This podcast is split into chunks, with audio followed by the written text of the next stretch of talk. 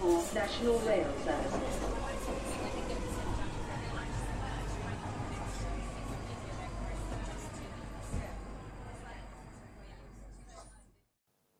Bine te-am regăsit în stația Londra. Eu sunt Manuel Cheța de la manuelcheța.ro și tu asculti podcastul Un român în Londra. Suntem la episodul numărul 55, unde vorbim din nou despre Brexit și mai apoi despre diversele uh, descoperiri pe care le-am făcut eu de-a lungul ultimelor săptămâni, ba chiar luni de zile de când am luat un concediu de la acest uh, podcast. Așadar, bine ai revenit la singurul podcast românesc din diaspora care îți vorbește despre imigrație, despre Brexit, despre viața în străinătate, despre comparațiile dintre România și o societate străină și despre multe alte lucruri, respectiv știri de la fața locului.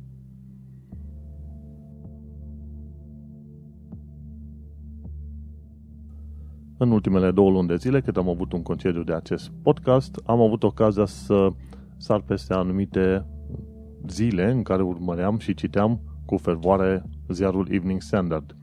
Câteodată este chiar foarte bine când reușești să te, să te îndepărtezi de știrile zilnice sau poate chiar săptămânale și reușești să vezi niște informații în ansamblu. Am uh, citit totuși în continuare din uh, Feedly, acolo unde am tot felul de feed-uri de la BBC, Standard, Guardian și alte site-uri de genul ăsta, de unde am putut să mai uh, aflu câte o informație interesantă. De ce nu? Pentru că în următoarele câteva săptămâni, poate o lună și jumătate, se va decide uh, nivelul nostru de stres pe care îl vom avea în următorul an. Și când zic de nivelul nostru de stres, e vorba de nivelul europenilor de stres din uh, Marea Britanie. Dar asta o să discutăm când ajungem la partea cu Brexit. De ce? Pentru că probabil fiecare episod de acum încolo va avea cel puțin o secțiune de Brexit obligatorie. Cel puțin pentru următoarele câteva luni de zile. Dar, ce vreau să ajung? Să trec la niște chestiuni interesante pe care le-am descoperit în ultimele câteva luni de zile. Mergând prin oraș, vorbim cu oamenii, căutând pe internet. Ca de exemplu, nu știam până de curând faptul că nu este iod în sare. Poate ți se pare neinteresant lucrul ăsta, dar adevărul este că în România găsești iod în sare. Lucrul ăsta nu se întâmplă în uh, Marea Britanie și anumite boli pot fi generate și exacerbate de lipsa iodului din sare. Uh, gute sau cine și ce alte boli de genul ăsta. Și uh, ajunsesem să descoper faptul că iod nu, că sarea din UK nu are iod, gândindu-mă la tot felul de afecțiuni uh, fizice ce le-am avut de-a lungul timpului de când sunt aici. Gândește-te că clima din UK este puțin diferită de cea din uh, România. Faptul că te întâlnești cu 25, 30, 100 de nații de la drumul de la casa ta până la locul de muncă, e iarăși un factor care trebuie luat în considerare. Aici este umezeală mai multă și tot felul de lucruri din astea. La un moment dat am descoperit că sunt puțin cam bolnăvicios. Și este un lucru la care nu te gândești. Pentru că la un moment dat ajungi să ai o gripă din aia de te omoară, alte ori te trezești că ai niște exeme undeva pe corp de la niște ciuperci care, pe care nu știi de unde le luat și cum le, le-ai luat. Uh, în alte ocazii descoperi că ai o răceală din aia, nu știi de unde te-a nimerit, deși, de exemplu, în ora, într-un oraș ca Brașov uh, nu prea te pomenești cu asemenea situații, cel puțin în cazul meu, și descoperi că ai, la un moment dat, tot felul de afecțiuni sau poate chiar uh, alergii sau sensibilități pe care nu le descoperi în România. Fiind în România, de exemplu, trăind o viață bună într-un anumit oraș, îți dai seama că trăiai într-un mediu, mediu omogen și practic erai obișnuit cu aceiași microbi, aceiași, aceleași virusuri, aceleași bacterii, același stil de viață, aceleași temperaturi, cam același lucru cum ar veni o furtună într-un pahar. Și ești învățat cu furtuna aia dintr-un pahar. Dacă te duci în uraganul din alte țări, s-ar putea să descoperi că te îmbolnăvești din uh, cine știe ce motive ciudățele. Și văzând treaba asta am zis la un moment dat, de curiozitate, să mă uit dacă măcar avem uh, iod în sare. Eram la Azda și când m-am uitat, mă, niciun fel de cutiuță de sare nu avea iod. Și mi se părea o chestie ciudată, pentru că în România vezi că găsești iod peste tot. Bar, dar nu în UK. Și așa că la un moment dat am început să caut și pe internet și am descoperit că într-adevăr nu este iod în sare. Și am descoperit site-ul ukiodine.org și acolo se vorbește iodine in the UK, despre iodul din uh, Marea Britanie. Și acolo spune că UK nu a ratificat o serie de tratate noastre internaționale legate de folosirea iodului în sare, dar în schimb, iodul apare în alimentația vacilor și respectiv, la un moment dat, iodul ajunge în lapte. Cu alte cuvinte, dacă nu ai sare iodată, atunci ar fi recomandat să bei ceva mai mult lapte ca să te asiguri că ai și tu iod în corp. Uite, asta este un lucru la care nu te gândești când pleci dintr-o țară în alta. Una la mână, ai clima diferită, ai mediul în care te poți îmbolnăvi într-un mod din ce în ce mai ciudat și la un moment dat descoperi că și anumite alimente sunt uh, puțin cam uh, diferite, știi? Nu este tot una să pleci din țară, te duci în locul X și zici gata, o să am o carieră, o să trăiesc într-o societate modernă, o să am un ban, o să fac, o să dreg. La un moment dat descoperi că te lovesc alte chestiuni. În afară de, să zicem, cum sunt uh, o bună parte dintre români plecați, cred că 90%, dorul de casă, știi? Dor de casă pe care eu nu l-am. Interesant lucru, după 3 ani de zile nu am dor de casă. Și uite de cum, descoperi că la un moment dat vei fi afectat în uh, mult mai multe moduri decât ai fi crezut. O simplă o mutare într-o altă țară nu este ca o simplă mutare dintr-un bloc în altul, în același oraș sau chiar în aceeași țară. Gândește-te că trăiești într-un mediu diferit. Dar uh, asta adaugă un alt surplus la efortul pe care trebuie să-l depui atunci când te informezi legat de locul în care te muți, știi? Ce ar fi să iei un român să-l muți în uh, India, după ce românul a trăit vreo 30 de ani de zile prin zona Brașovului, de exemplu. Îl muți în India într-o zonă călduroasă. În afară de faptul că trebuie să vezi chestii legate de climă, trebuie să vezi chestii legate de sănătate, chestii legate de alimentație, chestii legate de a, societate, bineînțeles, și tot felul de alte lucruri. Nu este tot una ca te muzi dintr-un punct în altul, ai un alt salariu și poate societatea este puțin diferită și la revedere. Nu. O mutare de genul ăsta, că doar podcastul ăsta vorbește și despre imigrație, imigrație, expat și ce vrei tu, o mutare de genul ăsta trebuie să ia în considerare și asemenea aspecte despre care nu se vorbește, guess what, nicăieri. Când am văzut un loc să zică, băi, vezi că te-ai mutat în altă țară, ok, spune că, se spune că în UK sau în SUA mâncarea este mai proastă, că nu știu cum, dar nu ți se dau niște detalii mai exacte cum e cazul ăsta UK iodine. N-ai iod în sare. Uite că vorba aia, cum tă, cât trăiești, atâta, în, atâta înveți. Și asta este și scopul meu. Cât stau pe aici, nu e vorba că sunt o societate mai bună, evoluezi în carieră, câștigi un bani mai bun. Nu, te interesează să înveți și despre istoria locului, despre limba locului, istoria limbii, societate, oameni și mult mai multe alte chestii. Și nu e numai vorba că în UK înveți despre uh, societatea de aici britanică, ci înveți și despre societăți adiacente, oameni care intră în contact cu societatea din UK și tu intri în contact cu acei oameni cum e la noi la muncă, avem 25 de nații diferite. Îți dai seama că din când în când mai stau și mai vorbesc cu câte unii ce este definitoriu pentru țara lor. Ce mâncare faină au, ce băutură mișto au și tot felul de chestii în astea, știi?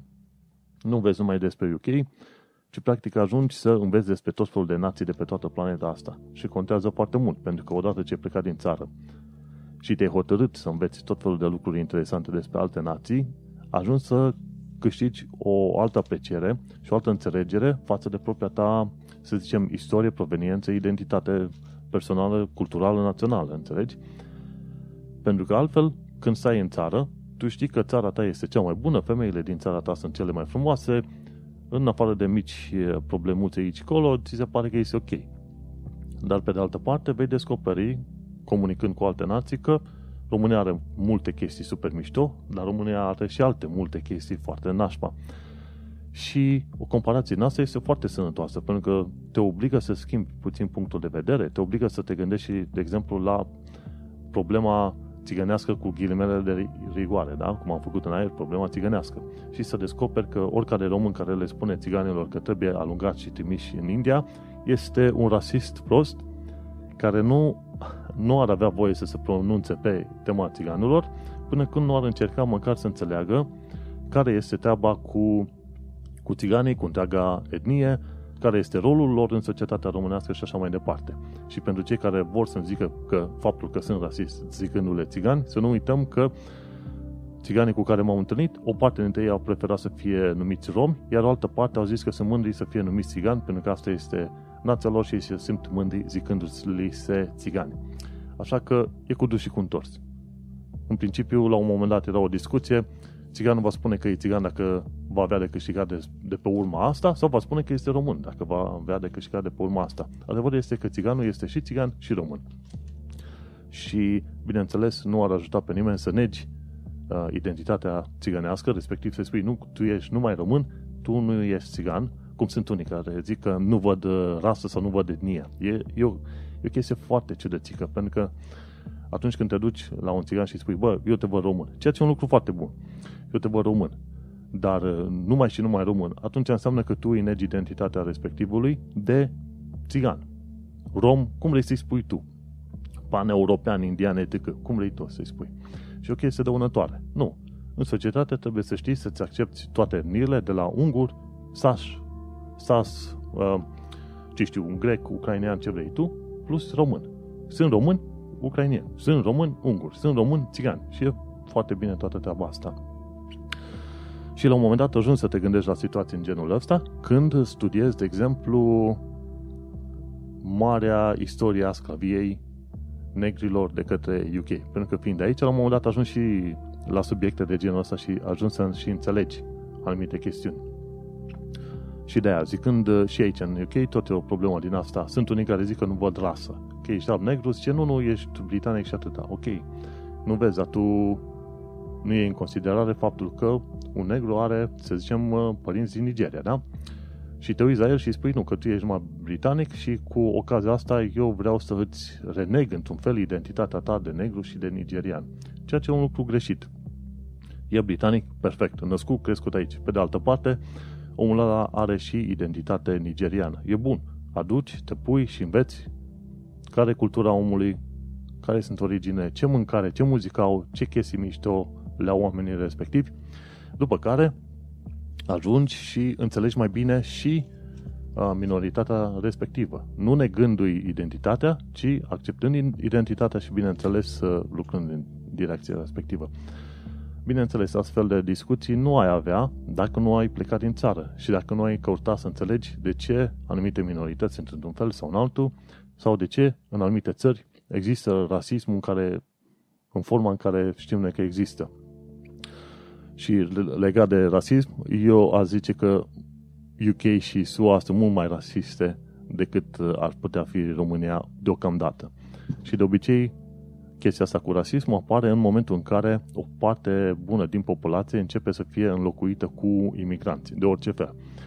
Dacă românii acum sunt relativ toleranți, că n-am văzut să zică cuiva, n-am văzut român să vadă un țigan pe celălalt trotuar și să țipă la el țigane, pleacă în India. N-am văzut de așa ceva, n-am auzit.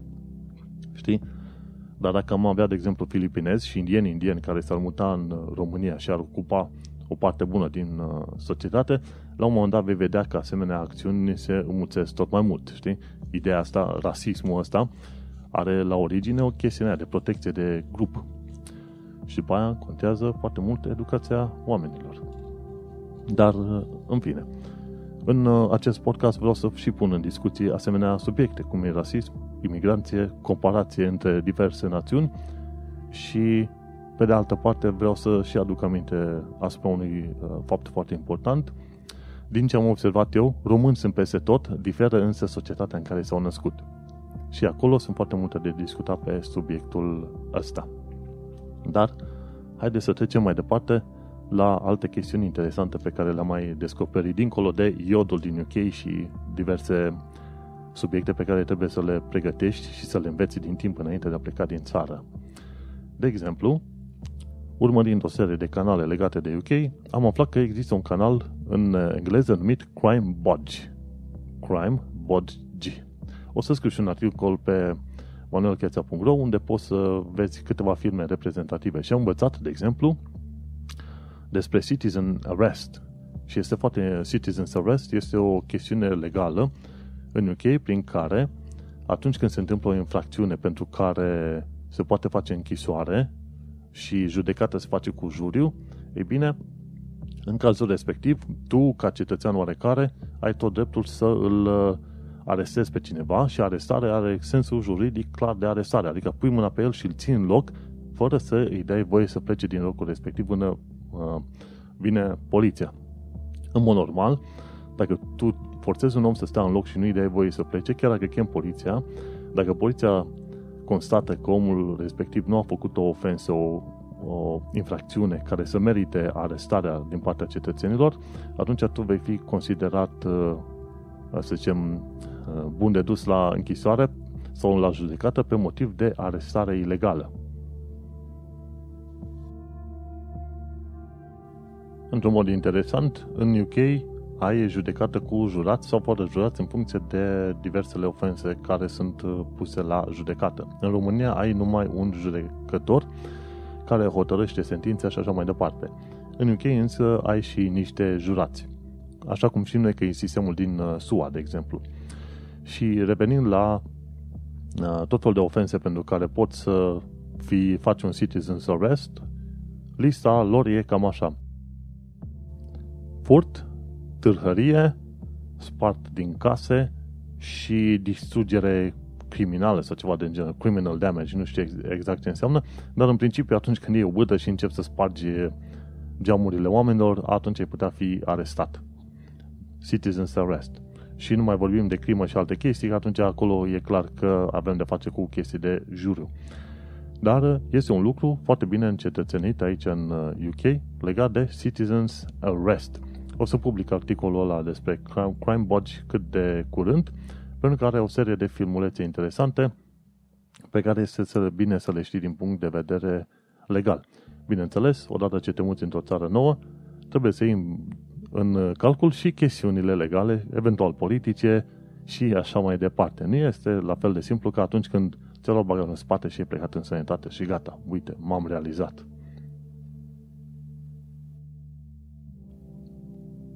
Printre lucrurile pe care le-am mai aflat și despre care mai vreau să vorbesc în ultimele câteva săptămâni, este și faptul că în uh, curând se vor putea face și videocalluri către 999. Pentru cine nu știe, 999 este numărul de urgență către poliția din UK. Uh, în mod normal, în Europa e 112. În UK funcționează și 112 și 999. No, dar cei care, care sună la 999 s-ar putea să poată transmite live ceea ce se uh, ceea ce vor să reclame oamenii. Dacă e un furt, o bătaie, o chestie în asta, sun la 999, treci pe video call și trimiți direct uh, centrului de uh, primire de apeluri tot felul de chestii, de informații în uh, timp real, practic.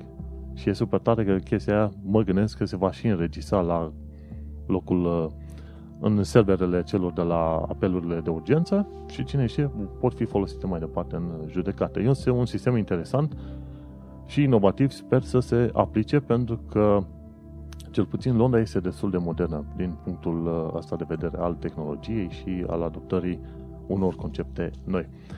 Un alt lucru interesant ce am descoperit în săptămânile astea alte este legat de un patiser român el zice că refuză să angajeze britanici pentru că nu sunt suficient de muncitori. Și aici este vorba de Ovidiu Șarpe de la patiserie romana din Burnt Oak sau Bontoc, cum numesc românii din comunitatea respectivă. Ci că în Burnt Oak, în nordul Londrei, sunt, este cea mai mare comunitate de români și ex, pentru zona respectivă există porecla românească numită Bontoc. Și uh, se pare, articolul e foarte interesant, au zis, mă, românii sunt mai muncitori decât britanicii și britanicii își cer tot felul de zile libere, întârzie, nu lucrează cum trebuie. Și atunci îi zice, mă, eu prefer să lucrez cu români și nu cu britanici când este vorba de angajarea unor oameni în această patiserie. Omul fugise din România din 1979 și uh, și-a făcut patiseria aia, e patiserie romană. Acum este adevărat, este o diferență, de exemplu, între români și britanici când este vorba de muncă de jos. Dar nu toți, nu toți britanicii sunt foarte pasionați de a lucra o muncă bună atunci când faci munca de jos. Chiar aveam la muncă un coleg era, la, era freelancer, front-end developer de freelancer și spunea, zice, mă, britanicii în genere sunt cam leneși. Acum, nu știu ce să zic, cu britanicii care am lucrat la muncă, nu am uh, avut asemenea probleme să fie leneși. Dar acum depinde și domeniul de lucru. În front-end development, în programare, mă gândesc că oamenii sunt ceva mai muncitori decât în alte joburi sau în joburile de jos. Nu am nicio idee.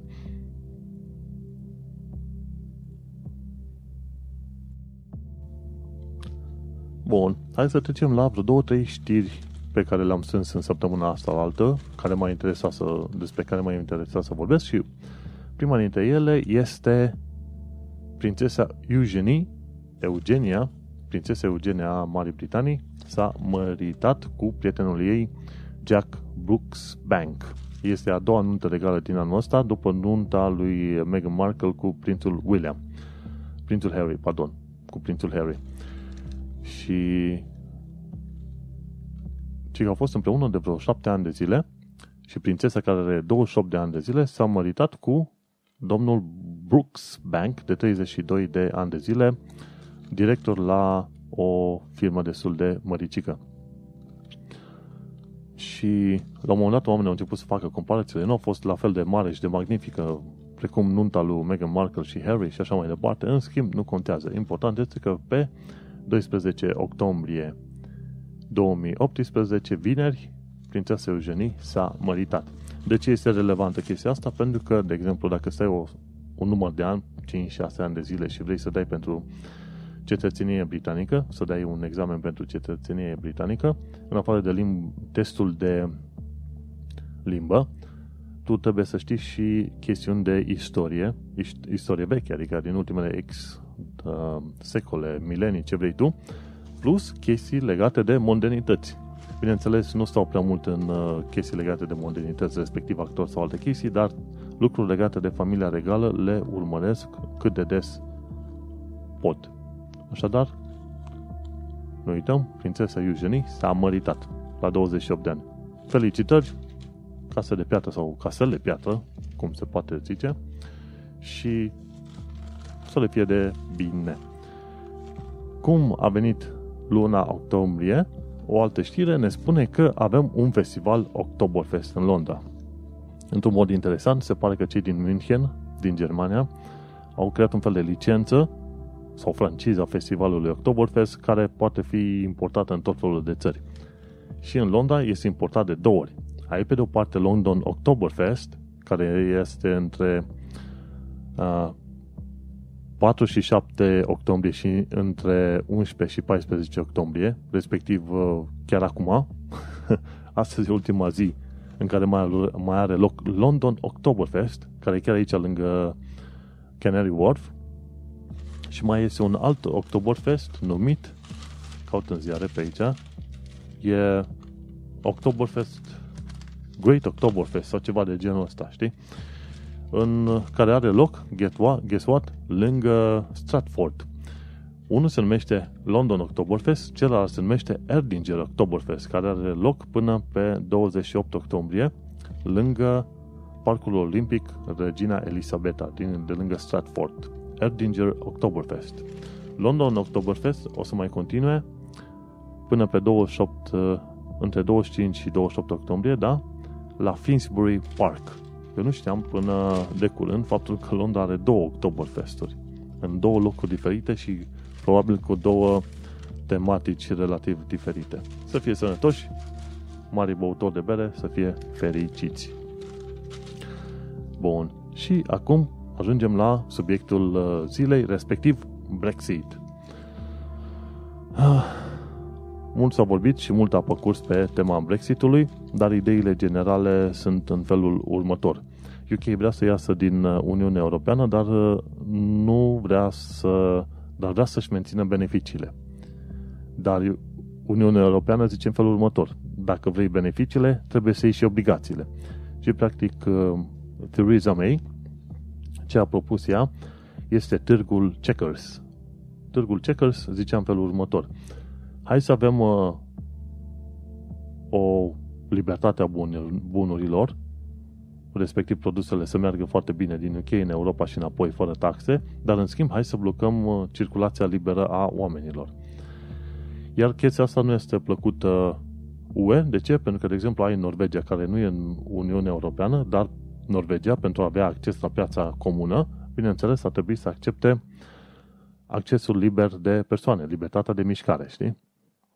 UK nu vrea asta, nu vrea libertate de mișcare, dar în schimb vrea libertatea produselor. Și este ca în situația în care pisica stă la ușă, miaună să-i deschizi ușa, tu îi deschizi ușa și după aia în loc să iasă, stă în tocul ușii și se uită afară, știi? Vrei să o dai afară, dar ea nu vrea să iasă și dacă e afară nu vrea să intre. Dar te miaună la ușă, știi? Și ce, ce se întâmplă acum cu deal-ul ăsta, cu târgul ăsta Checkers, e cam, uh, cam de genul ăsta.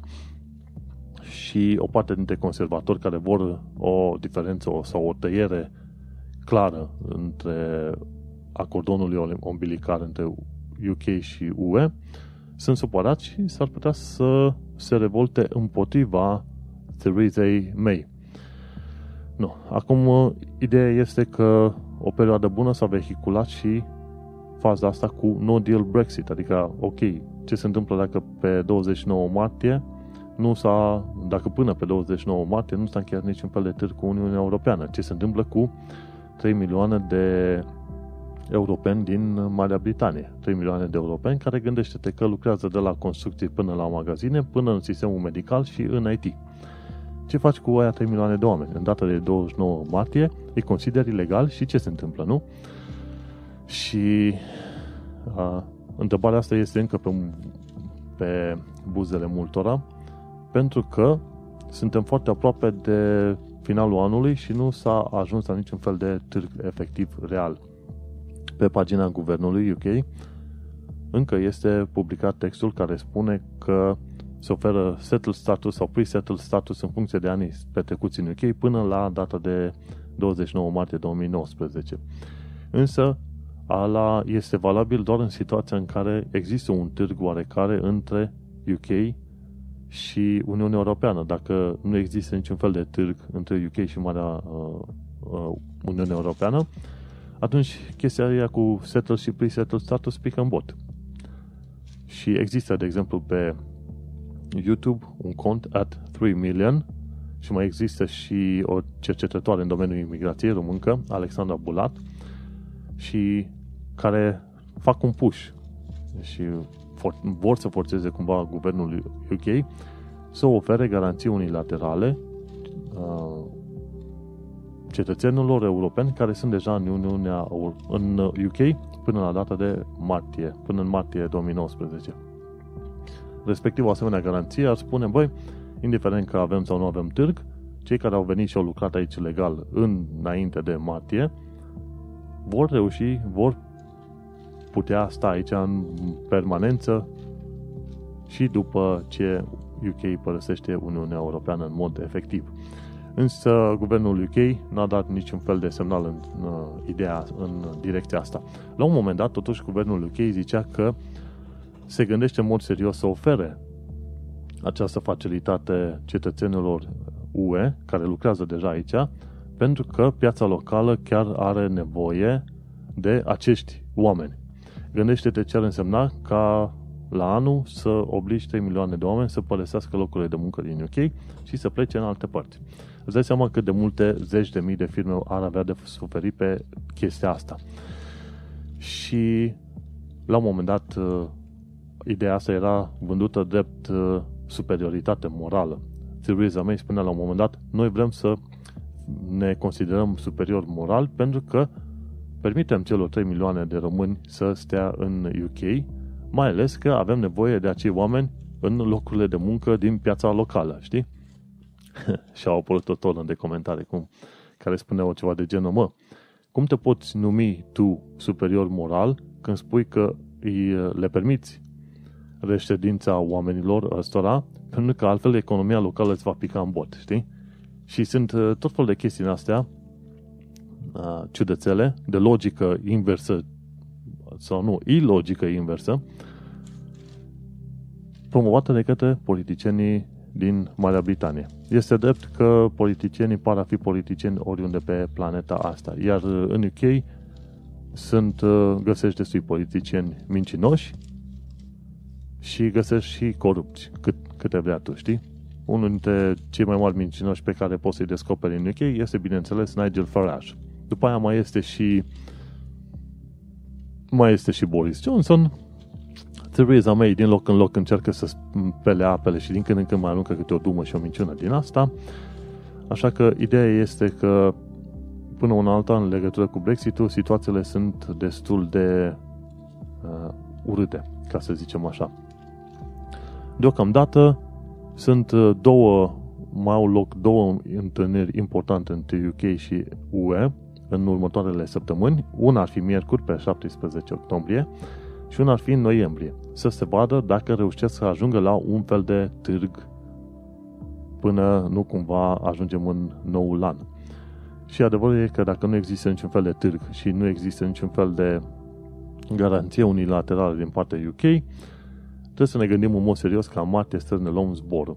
Cel, cel mai probabil o parte bună dintre dacă nu ar fi un asemenea târg și niciun fel de garanție, cred că o parte bună dintre români ar sta în, în câmpul muncii până când ar veni cei de la imigrație să ia pe sus și să-i arunce în autobuze sau avioane să-i trimite spre casă. Acum, situația ar fi alta. Dacă într-un anumit moment tu ești angajat cu contract și nu e niciun târg, practic tu ca european ești numit din data respectivă, să zicem, imigrant ilegal, ca să zicem.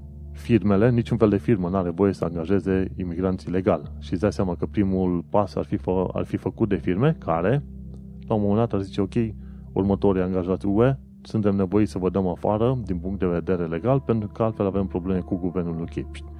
Și atunci ar fi, atunci ar fi o situație destul de nasoală. Și asta ar rezolva cumva problemele eh, guvernului UK, pentru că în loc ca guvernul UK să fie ăla care vânează eh, oamenii, firmele vor fi cele care vor da afară și oamenii vor fi nevoiți să plece una, două. Acum trăim și mă vom vedea în următoarele câteva săptămâni, până la finalul lui noiembrie. Sperăm să se ajungă la un târg oarecare, sperăm ca programul settled și pre-settled, așa cum este, măcar să se pună în aplicare și să fie cât de cât cinstit, deși nu va fi, sincer, pentru mulți oameni sistemul de settled și pre-settled nu va fi cinstit și mi se pare că câteva zeci de procente de, de oameni care ar uh, trebui să stea și ar, fi, ar trebui lăsați să stea aici în UK, nu vor fi lăsați. Pentru că în spate Home Office are un uh, algoritm despre care nimeni nu știe nimic și ăla poate să decide dacă ți se aprobă sau dacă nu ți se aprobă șederea în UK. Deși tu, în principiu, ai lucrat cu acte legale și ți-ai făcut uh, toate treburile așa cum știai tu mai bine. Dar, uh, nu, au fost tot fel de cazuri în care oamenii au cerut pe rezidență și nu au primit pe cele mai prostești motive. Motiv pentru care mi-am dat seama că undeva în spate este un algoritm automat care preia toate aplicațiile astea și decide în, fa- în baza unor reguli numai de ei știute cine și cum uh, rămâne, știi? Și lovește exact unde nu trebuie. Așadar, vom trăi și vom vedea. La un moment dat uh, spuneau ce spuneam? Spuneau niște oameni dintr-o publicație germană, de la un ziar din Germania, că există deja un târg semnat. Guvernul UK a negat vehement chestia asta, că nu există, nu s-a ajuns la niciun târg până la ora asta. Acum, până una alta, până nu găsim nimic oficial, trebuie să credem pe cei din UK că nu s-a descoperit, nu s-a ajuns la niciun fel de târg. Știi cum este? Sperăm pentru cei mai buni, dar putem să ne așteptăm la cele mai rele situații. Și este un spectru destul de larg, de la a fi dat afară până a ți se permite să stai, știi? Deocamdată situația este în continuare incertă. La un moment dat și la mine la firmă am trimis un e-mail către CTO și am și HR și am întrebat dacă există un panel, niște sesiuni, ceva cu cetățenii UE legat de vi- situațiile viitoare. Ce se întâmplă, de exemplu, dacă uh, nu există niciun târg, nu există nicio garanție și nici nu se aplică pre-settled settled status, practic în martie la anul toată lumea este considerată ilegală Și am întrebat, ok, ce măsuri ia firma noastră la care suntem angajați pentru a crea un fel de safety net. Respectiv, hai, hai, dacă vedem că duce totul către un uh, blocaj sau o cădere abruptă, hai să vedem dacă noi ca firmă facem niște măsuri cât de cât să reținem oamenii ăștia din Europa și să îi protejăm într-un fel sau altul. Respectiv ar fi prin sponsorizare de vize, știi? Și o idee generală ar fi fost, când am trimis e mail ok, aflăm că nu există niciun târg, nu se poate face nimic și europenii trebuie să plece în martie, firma atunci să sară să zică, ok, am trimis uh, detaliile de pașapoarte ale voastre, ale angajaților către home office și pentru a vă permite viza ca noi să putem continua să lucrăm cu voi, știi? Și la un moment dat am vorbit cu cineva de la HR, au spus că o să aducă cineva să discute pe tema asta, dar uh, în niciun caz nu va fi vorba de firmă în sine să sară în protecția angajaților. Respectiv, uh, dacă situațiile sunt așa de nasoale, ei bine, situațiile vor fi așa de nasoale. Și, nu, asta înseamnă Brexit. De ce? Se înseamnă viața simplă când ai destule tu ca imigrant, emigrant, expat și așa ai destul de multe bătăi pe cap, mai trebuie să ai și o altă bătaie, de ce nu? Pentru că niște politicieni au vrut să se simtă special la un moment dat. Și cam asta este istoria Brexitului, nu? Niște politicieni au vrut să se simtă importanți la un moment dat.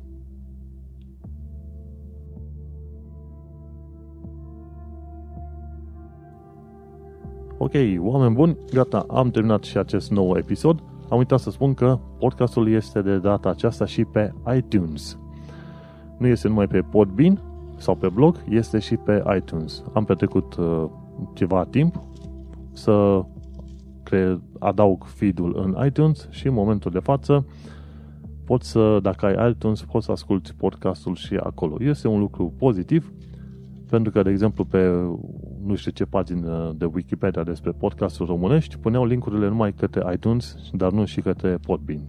Podbean. Ei bine, avem acum podcastul și pe iTunes și dacă ai întrebări, sugestii, reclamații, ce vrei tu, trimite-le pe manuelcheța.ro și nu uita să dai share mai departe la acest podcast oamenilor care ar avea nevoie de el. Și credem că sunt oameni și din România și din sănătate care ar avea nevoie să asculte ce se află, ce se vorbește aici și despre ce uh, subiecte, să zicem, uh, ne lipim de la o săptămână la alta.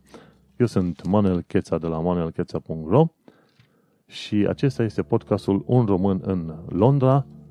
Am vorbit în episodul 55 despre Brexit și despre lipsa iodului din seara din UK. Succes, ne auzim pe data viitoare!